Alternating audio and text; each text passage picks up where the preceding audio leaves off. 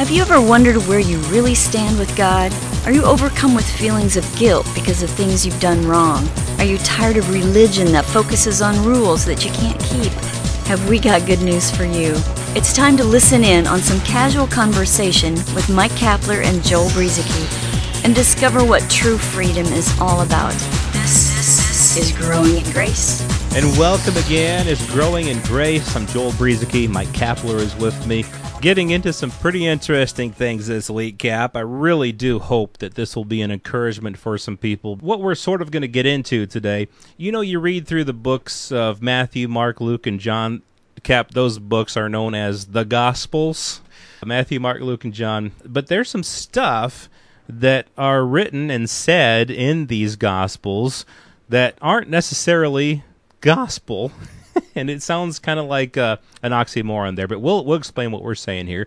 But we ended up last uh, time saying that there are some things, even written in the Bible, that get Christians off track, off course of their true identity in Christ. They kind of trip people up when it comes to understanding who they are in Christ. Cap, you said something that is blasphemy, I think. Uh, you said that even the words of Jesus will mess people up in regards to understanding their identity in Him. and I'm I'm really uh, looking forward to to, uh, to uh, looking at some of this stuff this week, Cap. Joel, if I didn't know you better, that sounded like nervous laughter to me. oh yeah. Well, so I don't think we're walking on eggshells with with our listening audience when we uh, say the things that we say, but I know that there are people out there who uh, you know don't necessarily like what we're saying, but we're just going to say uh, what we believe the Bible says, and we hope again that it'll be encouragement for people. well, look, when you're teaching pure grace, the religious community is going to get upset about it, and if they're not, then you're probably not teaching pure grace. Mm-hmm. So we're mm-hmm. going to we're going to talk about some things today, Joel. The first time I began to hear about this that we're going to talk about today, and and when I first began to understand it it completely changed my mindset about how I read the Bible. So this program and maybe the next program or two going to be very interesting talking about some things that Jesus said that people have misunderstood. And I guess I'll start out by saying something I've I've heard uh, uh, one of my heroes that we talk about a lot I guess on the show uh, Steve McVey. He he said something that is absolutely true, and right away it's going to blow some minds out there, but I'm asking you to stick with us and listen carefully for the next couple of programs or so. See, we're going to be talking about something in the book of Matthew here today, referred to as the Sermon on the Mount. And when we're interpreting New Testament scriptures, we need to consider when Jesus was speaking, to whom he was speaking, and what he was doing. Contrary to what some have taught, not everything Jesus said is to apply to you personally. Remember, Jesus was a prophet operating under the Old Covenant. Now, I know we have an Old Testament and a New Testament, but the New Covenant wasn't really ratified until the death and resurrection of Jesus Christ. The New Covenant was not in effect while Jesus was a man walking the earth. So keep that in mind. And some things that we're going to go through here today, I think will hopefully help you begin to see some things in, in a different light that you hadn't seen before.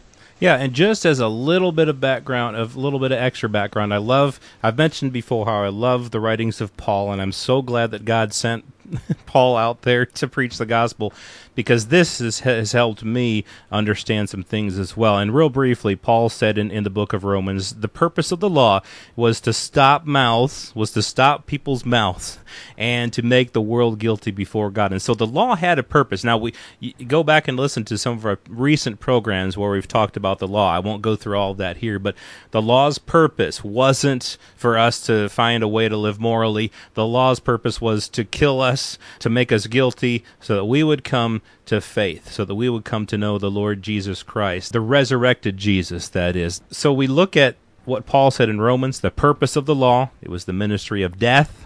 It was the ministry of condemnation, and it had a reason for that. Again, it was so that we would die and that we would be resurrected again being alive to God, not through law, but through faith and through the life of Jesus Christ as in us. And so that helps me to understand some of the stuff that we're going to talk about today. Jesus Christ, Paul says in the book of Galatians, came as a man who was born of a woman, born under the law. So let's get that straight about Jesus. He was born under the law, and he came, believe it or not, ministering the law to people. That's very uh, shocking to some people who've come to understand grace, but we've got to explain that to people who might think, yeah, yeah, that's right, we're supposed to live by law. Because no, that's not why Jesus taught law, not for us to live by, but for the very purpose that God gave the law, and that was to stop mouths, to make the world guilty before God. And so, with that, with that little background, we'll get into, we're going to look at, like you said, the Sermon on the Mount and some things that Jesus said there. And I know uh, this might be confusing for some, but please follow us through on this, and I think it'll make a lot more sense as we move along. It's it's a life changer. So let's get into the Sermon on the Mount. Again, contrary to popular belief, remember this now.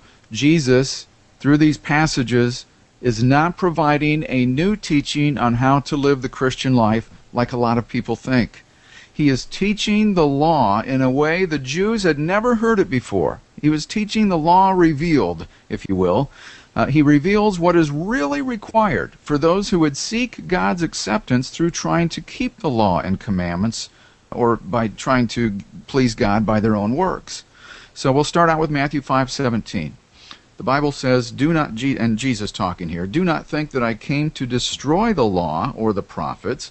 I did not come to destroy, but to fulfill. For assuredly I say to you, till heaven and earth pass away, one jot or one tittle will by no means pass from the law till all is fulfilled. Quick time out here, Joel. Uh, first of all, Jesus came, uh, had, had mentioned that uh, he did not come to destroy the law or the prophets, but to fulfill. Jesus Christ, as a man, was the only person to ever fulfill the law, and he did that. Yeah, and and as we take a look at some other scriptures, what again, uh, what has been revealed to us in the New Testament epistles that Paul wrote, just real briefly again, we look at uh, Colossians where Paul says that the uh, law was nailed to the cross with Christ. And we look to um, Hebrews that says that that old covenant, which included the law, has been made obsolete. And so, as uh, as we're looking at these verses in in Matthew five. Uh, 17 and 18, where Jesus said, I, I say to you, till heaven and earth pass away, one jot or one tittle will by no means pass from the law till all is fulfilled. Well, guess what? Jesus did fulfill the law, but again, it wasn't until his death uh, that this new covenant came into effect, and uh, where the the law was nailed to the cross with him, and uh, everything beforehand became obsolete. And so, as we're reading through this, Jesus is talking about a future time when uh, all will be fulfilled, and that, of course, would be at his death and uh, again with his resurrection. So, as he's talking in Matthew 5, 6, and 7, again, what's known as the Sermon on the Mount, he's leading up to the cross, but he's he's talking to people who are under the law still, and so we got to keep that in mind.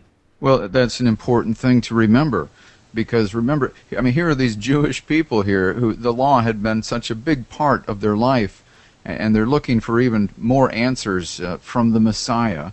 And here Jesus comes not to teach a new way to live the Christian life, but to show these people in these next few chapters that you can't keep the law and and you you can't live up to what what it demands. That's what the message that Jesus is going to try to get across here in the next few chapters.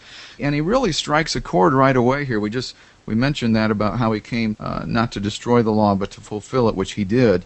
And then he says that unless your righteousness exceeds the righteousness of the scribes and Pharisees, you will by no means enter the kingdom of heaven. Well, wow. right away, he had the attention of these Jewish people because, I mean, how, how much higher could you get than the Pharisees and the way that they lived out the law and, and lived out their, their life uh, attached to the law?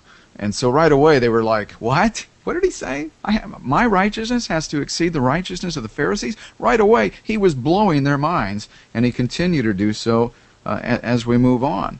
And so Jesus begins to go through, again, some people think he's talking about a new way to live the Christian life, but Jesus begins to go through, in a very revealing manner, what the law really demands from people. And, and, over the next few chapters, even just in Matthew chapter 5, he, he starts talking about some things that the, that the law demands and, and, that, uh, and that if you really want to try to uh, get right with God, and enter the kingdom of heaven, then here's what you're going to have to do if you're going to try to go down the road of the law. So, some examples here, Joel. Matthew 5:21 and 22. Being angry with someone is the same as murder, and you'll be in danger of judgment. Can you imagine that? You say it's wrong to murder. I say even if you're angry with someone, it's the same thing. Uh, calling someone a fool can put you in danger of hellfire. Have you ever called somebody a name before?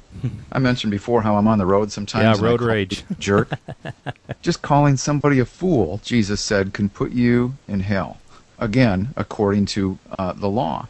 Matthew 5:27 and 28, looking at someone with lust or the wrong desire commits adultery. We know it's wrong to commit adultery. Jesus said even looking at someone with the wrong intent is the same thing as actually committing adultery. Another one that kind of pops out at me here, Joel, is in Matthew 5 29 and 30. If your right eye causes you to sin, pluck it out and cast it from you, for it is more profitable for you that one of your members perish than for your whole body to be cast into hell. And if your right hand causes you to sin, cut it off and cast it from you, for it is more profitable for you that one of your members perish than for your whole body to be cast into hell. I find it interesting, out of all the things Jesus talks about in these chapters, that this one we seem to skip over. yep, it's true. I mean, I look around and I I see most Christians uh, still got both their eyes and still got both of their hands. but uh, if we but if we take what he's teaching in these chapters literally, um, why do we skip over that one? I wonder. Exactly and that's I think that's uh, that's good. We will definitely pick up on this next week because you look at all these things, and, and if, if people really do look at Matthew five, six, and seven, the Sermon on the Mount, as stuff as a new way for Christians to live, Jesus is is giving some practical ways for Christians to live their lives uh, under grace. I mean, even those who would say that, that we need grace to do this, hello look at some of these things. And as I've heard some people say before, you know, you think the Ten Commandments is hard to live by? Take a read through Matthew 5, 6, and 7, the Sermon on the Mount. Uh, just take a look through some of that and, and tell me that that's any easier uh, than following the Ten Commandments. And again, the purpose in all this, uh, you know, what you and I are gleaning from all of this is that Jesus is teaching the law and not just the Ten Commandments, but he's going into what the real purpose of the law is. And if you're going to follow the law, if you're going to consider yourself just according to the, the things that you do, here, here's what it's really about. Take a look at some of this stuff. And really, the purpose is to hopefully get people to come to the end of themselves. And so they will turn away from trying to do all of this stuff and instead turn to faith in Jesus Christ. In the end, yeah. that's what it's really all about. And, and Joel, next week, uh, you know, by the time Jesus was done with this sermon, he was just hoping somebody would stand up and make a statement. And next week, we'll talk about what it was that statement might have been. But nobody did. But we'll talk about that next week. This has been Growing in Grace with Mike Kapler and Joel Brueseke heard weekly on Gracewalk Internet Radio and other online sources around the world. To access hundreds of past programs, visit graceroots.org. Share it with a friend and listen again next week for more Growing in Grace.